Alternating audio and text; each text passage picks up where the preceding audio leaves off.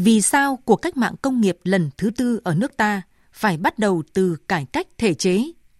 Là bởi khoa học công nghệ phát triển nhanh chóng, các loại hình kinh doanh, dịch vụ, sản phẩm công nghệ mới liên tục ra đời. Nếu không đổi mới cơ chế để thích ứng tận dụng thì tất cả cũng vô nghĩa. Và muốn cải cách thể chế thì yếu tố quan trọng hàng đầu là phải loại bỏ tư duy quản lý theo lối mòn. Cái gì không quản được thì cấm. Thay vào đó là cho thí điểm triển khai áp dụng các sản phẩm mô hình kinh doanh, dịch vụ mới, từ đó đưa ra chính sách phù hợp. Đây cũng là tinh thần cốt lõi mà nghị quyết năm 2 của Bộ Chính trị về một số chủ trương, chính sách chủ động tham gia cuộc cách mạng công nghiệp lần thứ tư ban hành vừa qua.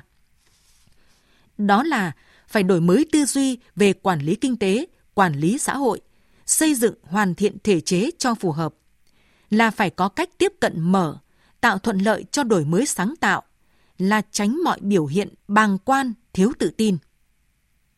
Như vậy là trên đã thông, nhưng liệu dưới có thoáng? Trên quyết liệt đổi mới tư duy để nắm bắt cơ hội, dưới liệu đã sẵn sàng? Lo lắng này là có cơ sở khi soi vào thực tế. Ở không ít bộ ngành, tư duy e ngại và thậm chí là cấm cản cái mới vẫn còn xảy ra. Câu chuyện thời sự nhất là Grab được thí điểm cả gần chục năm nay, nhưng Bộ Giao thông Vận tải vẫn loay hoay, không biết quản lý thế nào, thậm chí còn kiên quyết bảo vệ quan điểm. Các xe chạy ứng dụng Grab phải gắn màu như taxi truyền thống để dễ bề quản lý. Thủ tướng Nguyễn Xuân Phúc ngay lập tức tuyết còi, yêu cầu Bộ dùng công nghệ thông tin để quản lý loại hình mới này.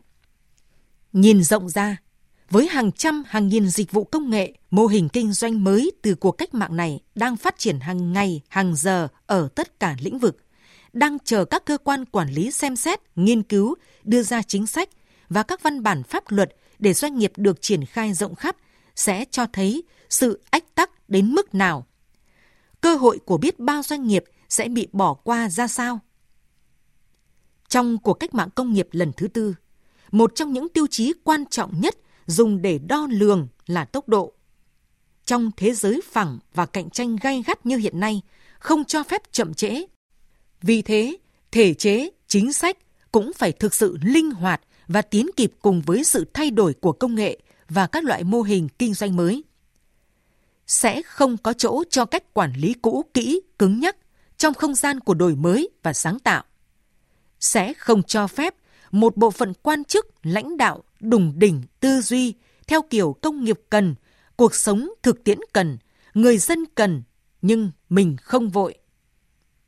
Muốn vậy, không chỉ cụ thể hóa các chính sách khuyến khích người dân, doanh nghiệp, nhà khoa học đưa ra sản phẩm, dịch vụ mới mà phải có cả cơ chế khuyến khích người quản lý tiếp thu, vận dụng cái mới, sự sáng tạo đó trong lĩnh vực địa bàn ngành mình quản lý.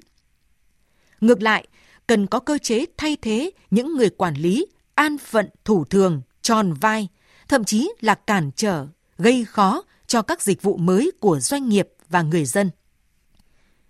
Nghị quyết năm 2 của Bộ Chính trị về cuộc cách mạng lần thứ tư đã có điều mà cộng đồng doanh nghiệp và người dân mong muốn là làm sao phải chuyển được tinh thần của chủ trương, định hướng của nghị quyết thành những chính sách cụ thể, chỉ ra từng việc của từng bộ ngành địa phương phải làm, để Việt Nam không thể bỏ lỡ cơ hội từ cuộc cách mạng này.